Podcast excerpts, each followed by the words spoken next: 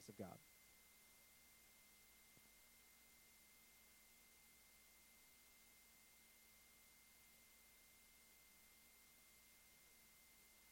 Open us in prayer.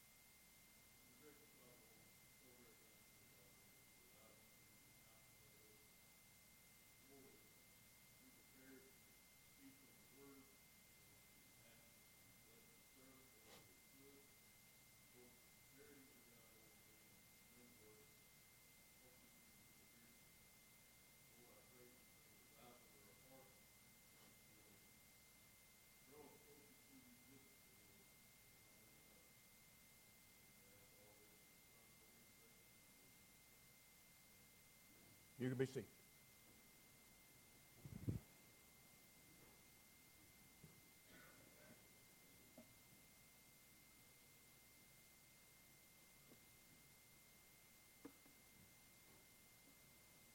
You're visiting with us today here at Powell's Chapel, you have a special welcome.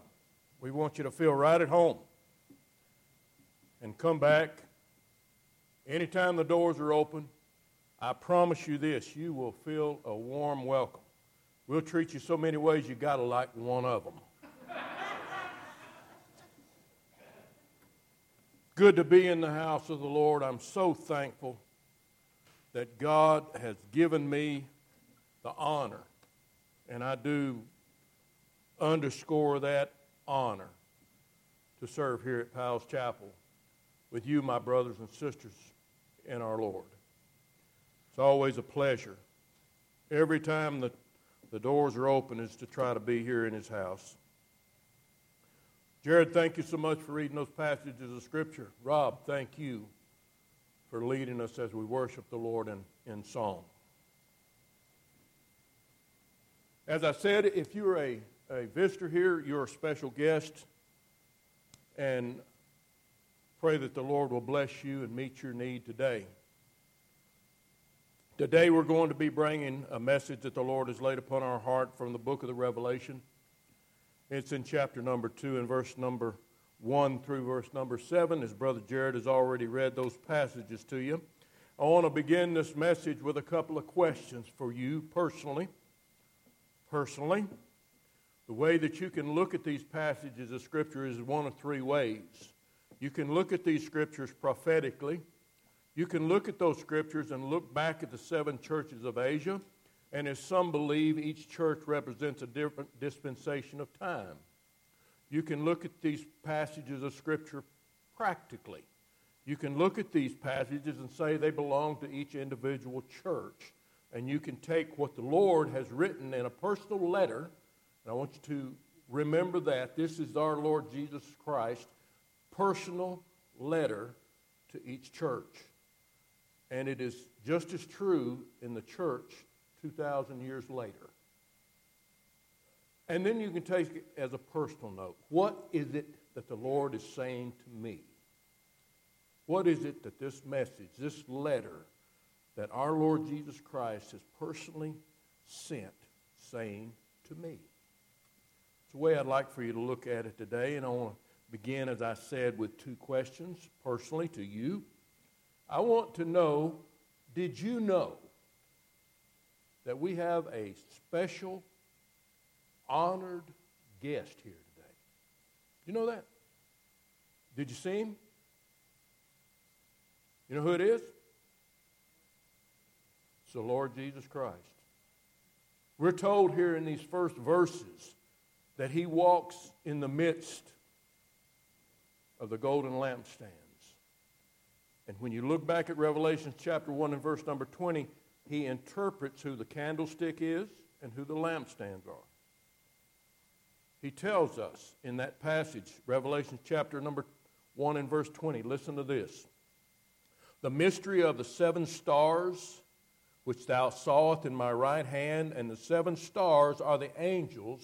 Now, that word angel there doesn't mean some type of little fluttering guy that floats around, you know, but it is a messenger.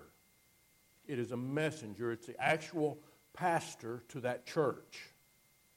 So if we wanted to put it in modern day terms, there is our angel. There is our messenger from God that He has sent to Powell's Chapel Baptist Church. That's the star. The lampstand is the church itself, where the light of the Lord shines. We're told in chapter 2 and verse number 1 that he walks in the midst of that lampstand. So, folks, I want you to answer that first question with this. That honored guest that's in this congregation this morning, that is in the midst of this church, is the Lord Jesus Christ. He's here. He'll never leave us, never forsake us. We have that promise that He walks in the midst of the lampstands. And I hope that that will make you come to some type of a realization that whenever you come into the house of God, that we don't come into the house of God just thinking about, well, this is what I've got to do today. I've got so much to get accomplished during the church service. You come into the house of God understanding that Jesus Christ is here in our midst, and we come for one purpose and one purpose only, and that's to worship Him. That's what we're here for. He's here in our midst.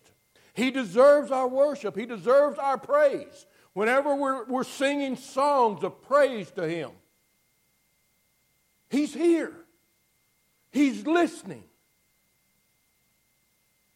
And the second question I want to ask you this morning is Do you remember who He really is? Who He really is? Personally, that's questions that we need to answer ourselves every time that we come in to the house of God. Do you know that the Lord is among us? You know, if the governor of this state were to grace us with his presence here today, I'm sure that there would be a lot of different reactions from some of us, probably all of us. Oh, we'd want to be there, and, you know, the house would be busting wide open. There would be people that we'd never seen, some people that we hadn't seen in years, you know, because the governor's there. Well, let me tell you something this morning, folks. Someone mightier, greater, more holy, more loving than the governor is here today. Did you come to worship him? Did you come with your mind set aside that, hey, I'm coming to the house of God today, not focused on the things that I've got to get accomplished, but I'm coming to the house of God to strictly worship Him? He's worthy. Let's go through these passages of Scripture this morning and I want to give this message a title. And I told Brother Todd earlier in the week that the Lord had impressed me with a title in this particular message here as our Lord personally writes this letter to the church of Ephesus. The title that I was going to give this message, and I'll probably still leave it there, but I've got another title I want to kind of hang with it, is Oh, How I Loved Jesus. And then the second part of the title I want to hang on it is a cure from the common cold.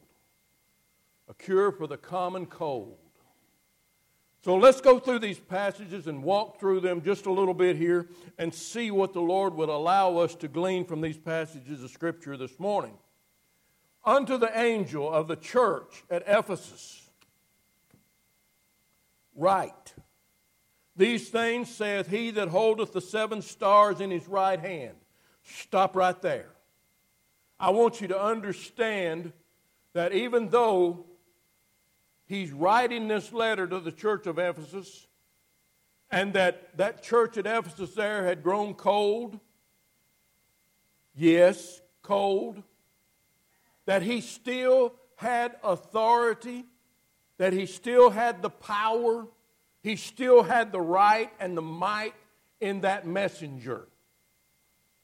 That messenger delivered the messages that God had uh, uh, uh, ordained him, anointed him. Yes, I use no holy roller term, anointed him to bring. He says that messenger is in my right hand. He's under my authority. He says, I hold him in my right hand. He says, who walks in the midst of the seven golden candlesticks.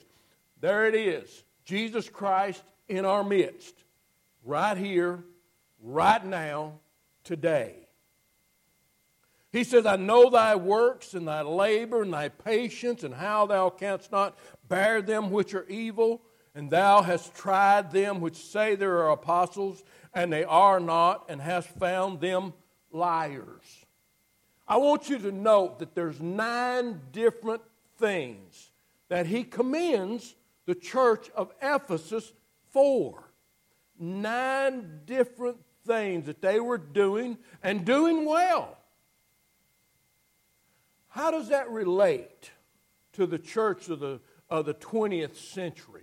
Let's take it another step further. Let's just draw out all the boundaries and let's say, how does that affect Powell's Chapel Baptist Church? How does it affect you and me? Now, I'm not talking about the beautiful building that we have, I'm talking about you and me. We are Powell's Chapel Baptist Church. We meet here in this building. How would it look if our Lord Jesus Christ was to pen a personal letter to Powell's Chapel Baptist Church? How would it look? Would it look similar to the book, uh, uh, to the letter that was written to the church of Ephesus, noting all the good things that we had done, how busy we are, how many committees we've got, all of the planning that we do, how that we come into the house of God and we go from one end to the other and we talk about things that we need to get done, the, the next meeting that we need to have. Would that be written in that letter? Now, folks, I'm not saying that we don't need to have meetings, and I'm not saying that we don't need to have organization. We do. But when those meetings and that organization and those, those plans start playing into the time of true worship, that's when it gets wrong. That's when it gets wrong. Whenever we set aside the worship of the Lord Jesus Christ for the things, all these plans, we've got so much to do. That's when it takes away from the worship of our Lord. Nine things. Look at what they did. You're patient. You work. You labor. You can't bear them which are evil. You've tried them which say they're apostles, and they are not. You found them liars. Good things. Wouldn't you agree? When you agree this morning that the church of Ephesus was doing some really good things? I would.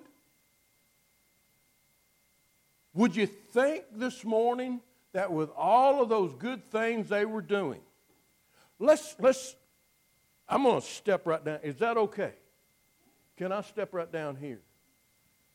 I feel like I can talk to you just a little bit better.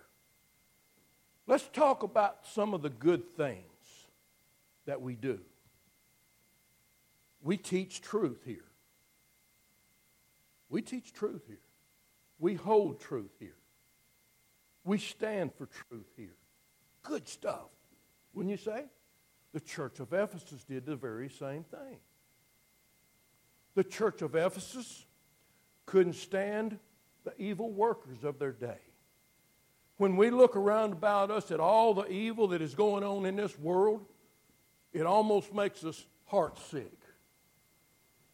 I was talking to Brother Kenneth just this morning. In this society in which we live in today, you can't even go to Walmart safely. We live in a society today where, where, where birth, children are worth nothing. We live in a society today where that the rules and the guidelines that guide this nation are almost pagan. We live in a society today when churches are whitewashed, where churches are only concerned about getting noses and nickels in the door. Do you hear me this morning? They don't care about truth. They don't care what this book says. Give me a concert, give me a movie screen, give me a coffee house inside of it. Give me all the good things and make sure that you write down your check as you're going out the door. A lot of them today, if you don't show up, they'll send for your check. You know why? Because their only concern is the money, the noses and nickels in our society today. There's not many churches anymore that are concerned about teaching truth, standing upon truth, and getting the gospel message out. This ministry of reconciliation, which our Lord has given to us today. But you take the church of Ephesus and the modern churches of the world today, even God forbid if it were to fall on Powell's Chapel Baptist Church. All of these good things of religion, sometimes, folks, all religion does is give you a false hope. I mean, you're busy in the church. You're working. You're doing this and you're doing that. You've been a member. You've signed a visitor's card and you, you've even walked up and shake the pastor's hand. But there's no life. There's no life. What the church at Ephesus was showing is nothing more than a Pharisee could offer. They were strong in their religion. They did good things. You know, and people think, well, as long as I do good things, I'm, I'm good, right? Wrong. It takes the blood of Jesus Christ to right that wrong. They've done all these good things. In verse 4, there's a big word, nevertheless. A lot of translations have the word but. Yes, you've done all these things, but I have somewhat against thee because thou hast left thy first love. Let me give you a few examples really quick about things that can happen, okay? From a wedding to a divorce, what happens? What happens? From the time that a child is born until the time that you look at them and you say they're spoiled brats. What happened? From the time that you're taking care of a dear aged loved one who's going through some type of serious ailment until the time that they become a burden to your soul. What happens? I'll tell you what happens. We get into the motions of doing. And it's the same thing in church life. If you're not real careful, the motions and just doing things will become, you lose the joy of serving and worshiping the Lord and realizing His love for you, and it'll be nothing more than uh, drudgery. It'll be nothing more than it's my duty to do that. And before long, you'll say, I wished I could find somebody else to take this spot. The times will roll around when, uh, oh my goodness, I hope it's not my time in the nursery today. Or we're sitting around and we're waiting. We have those dinners. Why do we have those dinners? They're nothing but trouble. I have to clean up. We've lost our joy. We've lost the love of our Savior, and we've, we've implanted in place of that just duty, just going through the motions, coming to church. We wake up on Sunday morning and we yawn, complain, and we talk about the busy week we got ahead of us. And you know, God really wants me to rest today. He really wants me to take time off, and He really wants me to rest today. So I think I'm, I'm, I'm, I, am I think I'm, I'm due it. Yeah. I think I'm due a rest. So I'm just going to stay home. You know why? Because you've left your first love. You've got in the mechanics of religion. I'm not saying that you're not saved. Listen to me. Brother Frank loves you. I'm not saying that you're not saved. But I'm saying that if you're not careful, what can happen is you can get into just basic, well, it's Sunday morning, time to go to church. Sunday night, time to go to church. Wednesday night, it's time to go midweek service. What happened to the time? Remember. And he gives us a remedy here for this problem. Remember. Look at what it says here in these passages. He says, Nevertheless, this is verse 4. Now remember, they had all the good things going. They did all the good stuff, did it right. Their theology was good. They stood for what they believed. And they endured. They endured.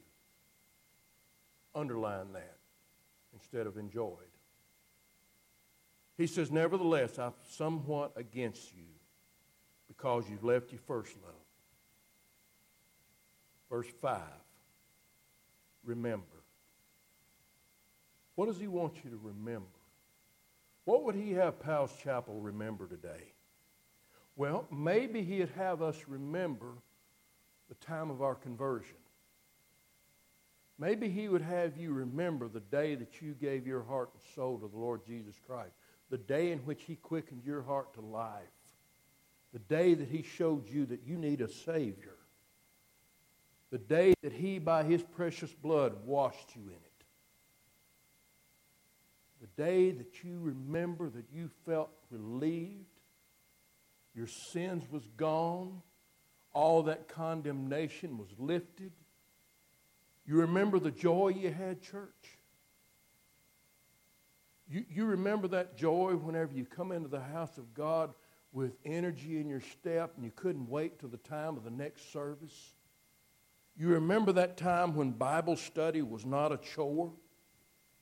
You remember that time when instead of being a chore, that you couldn't wait to have some quiet time to where you could open your Bible and sit there and fellowship with the Lord and just, I mean, just feast. And He would fill your soul. You remember that time when in prayer, that you could pray an hour and you thought it was five minutes?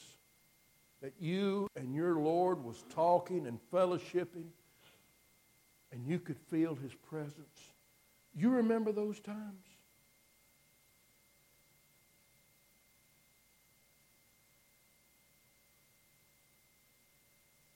He wants us to remember. Remember where you were.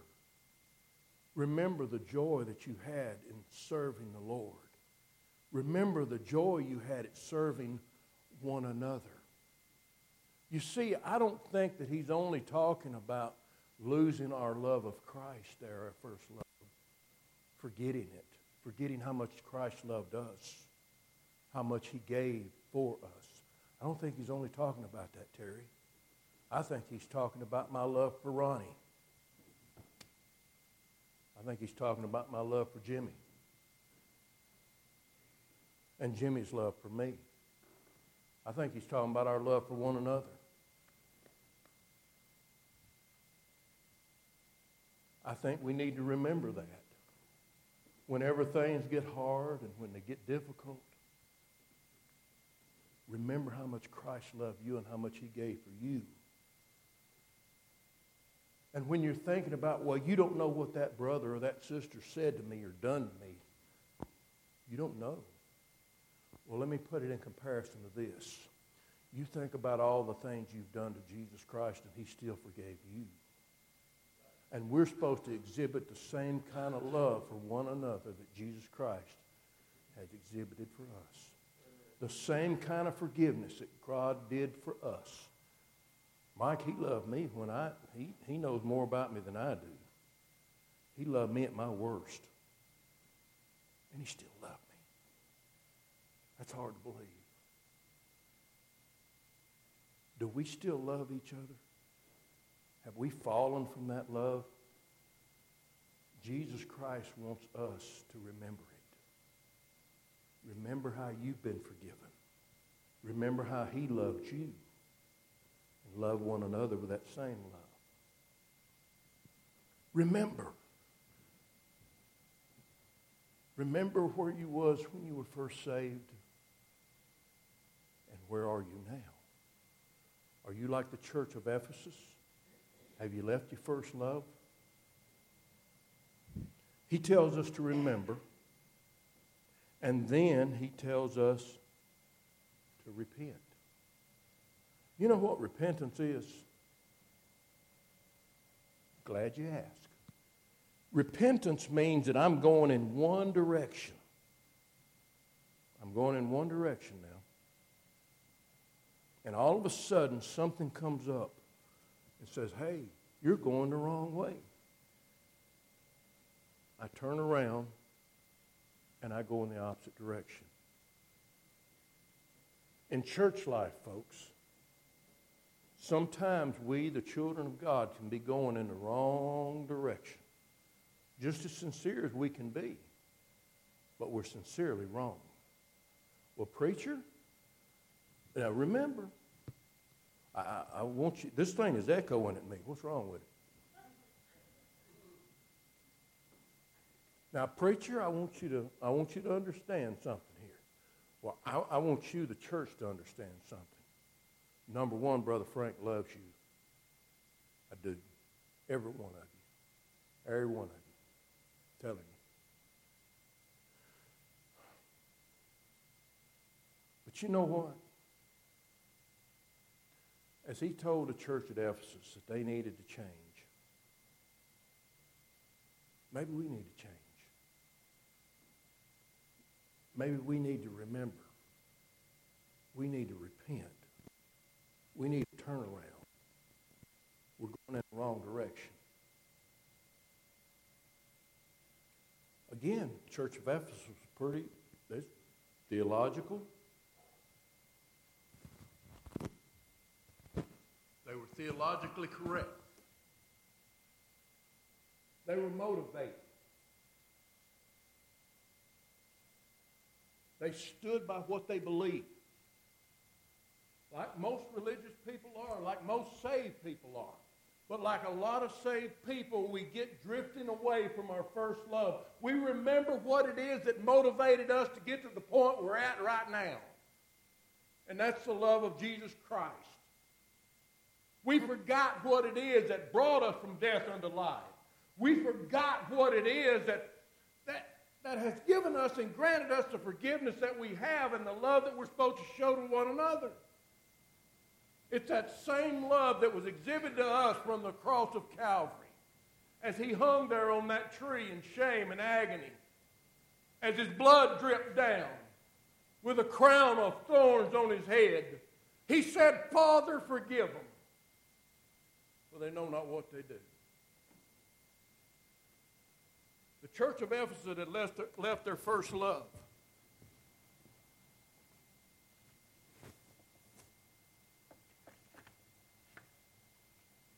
We need to do, what the church, the churches in our day and time need to do is this. We need to remember where we were when God saved us. We need to remember the joy and the love that we had at that salvation. We need to repent because we've gone the wrong way. We've left Him. We're still active. We're still working hard.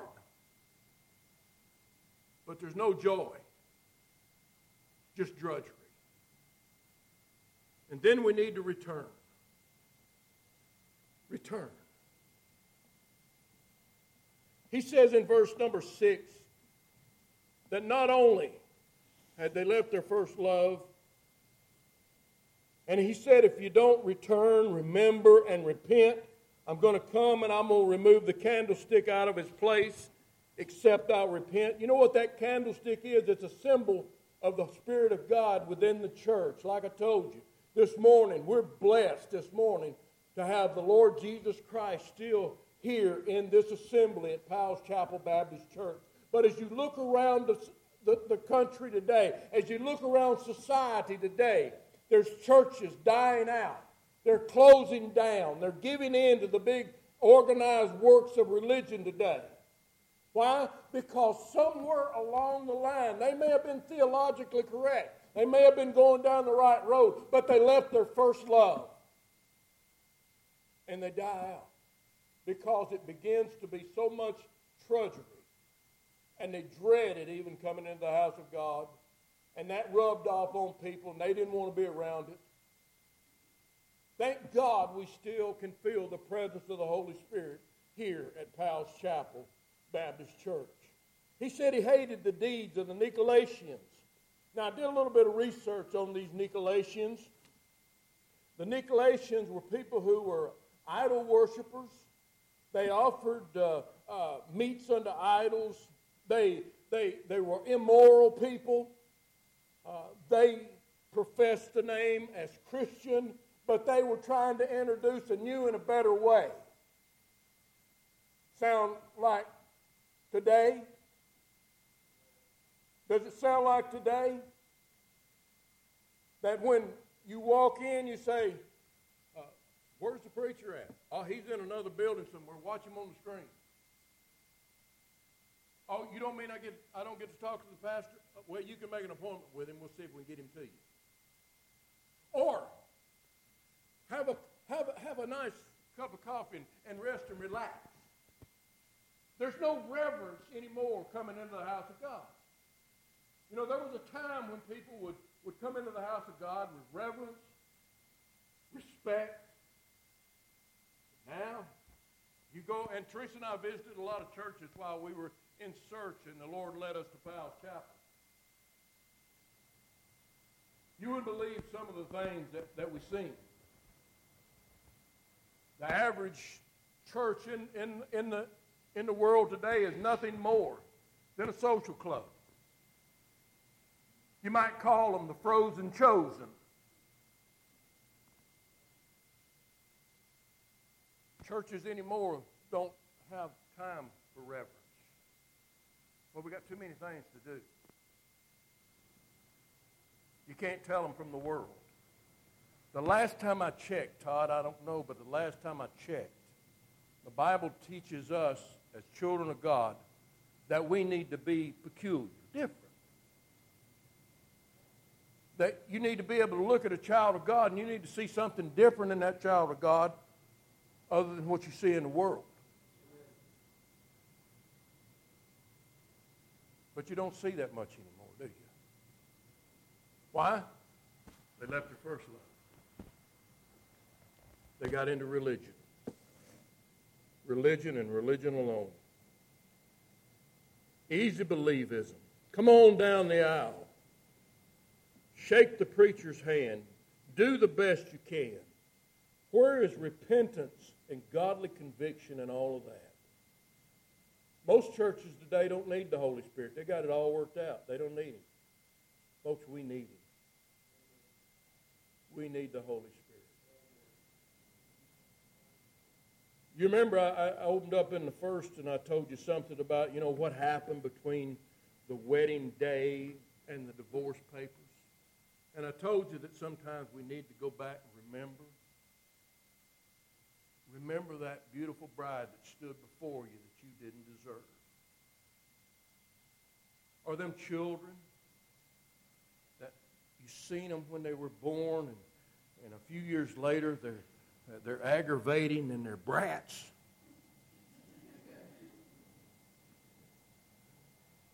Y'all must be able to relate to that then, right?